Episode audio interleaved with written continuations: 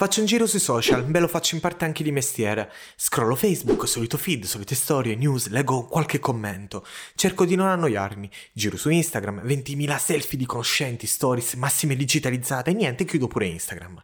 Ma c'è un social, se così vogliamo definirlo, che ti mette un misto tra nostalgia e depressione. E si fa per dire. LinkedIn. Stai ascoltando il podcast di Semplice Web 360 gradi tra comunicazione, social, interviste e riflessioni sul mondo che ci gira intorno. Condividi i tuoi episodi preferiti sui social e seguimi sulla tua piattaforma preferita per non perderti nessun nuovo episodio. Senza andare troppo nello specifico della piattaforma, come la storia, il numero di utenti, eccetera, ve lo andate a cercare su Wikipedia, LinkedIn si presenta come una rete sociale dove lo scopo è quello di mettere in relazione le persone in base alla loro professione. Non si tratta di fare amicizia, molto spesso LinkedIn viene usato anche e soprattutto per trovare lavoro, dimostrare le proprie competenze, mostrare il proprio curriculum e sperare che qualcuno si interessi di noi sotto il punto di vista strettamente professionale. Beh, cosa c'è di deprimente e nostalgico? Apriamo l'app, puoi visitare LinkedIn anche da PC, eh? Insomma, apriamo questa applicazione e iniziamo a scorrere un po' di notizie direttamente dal feed creato appositamente per noi in base ai nostri interessi, relazioni, professione, eccetera. Sì, questo lo sappiamo già, in fondo ogni social che frequentiamo fa la stessa cosa, ma ad un certo punto ti imbatti nelle persone che potresti conoscere e inizi a sfogliare un vero e proprio album che va dalle elementari alle superiori. Compagni di scuola che non vedi da anni e anni, li vedi tutti sorridenti, in giacca e cravatta. Sì, è così che ci si mostra su LinkedIn. Giacca e cravatta, ma anche camicetta che spunta dal maglione va bene.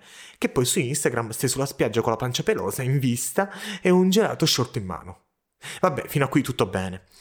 Uh, li rivedi, inizi a pensare a come il tempo passa in fretta, vedi che in fondo anche loro hanno le occhiaie. Chi più, chi meno.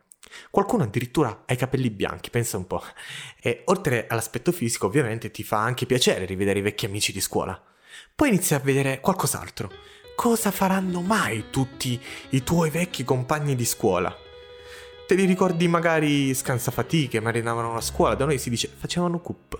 E poi dopo una lista infinita di architetti, sì ce ne sono tantissimi di architetti, potete credermi e lo vedete anche voi, inizi a leggere professioni che fai fatica pure a pronunciare, del tipo Digital Strategist, Pro- Process Engineer, Research Associate, Product Communication Senior Specialist, Storyboard Artist, eccetera. Insomma, ti inizi a chiedere se solo tu che fai semplicemente il commesso oppure sei un sales assistant che fa più figo. Effettivamente credo che LinkedIn svolga in parte la sua funzione di mettere in relazione più persone nel mondo lavorativo. In parte penso che sia un social di facciata dove scriviamo più o meno ciò che facciamo. In modo molto yeah, assumiamo un ruolo, una professione che vada ad alterare la percezione di ciò che realmente siamo, facciamo. Vagamente ci ricorda qualcosa.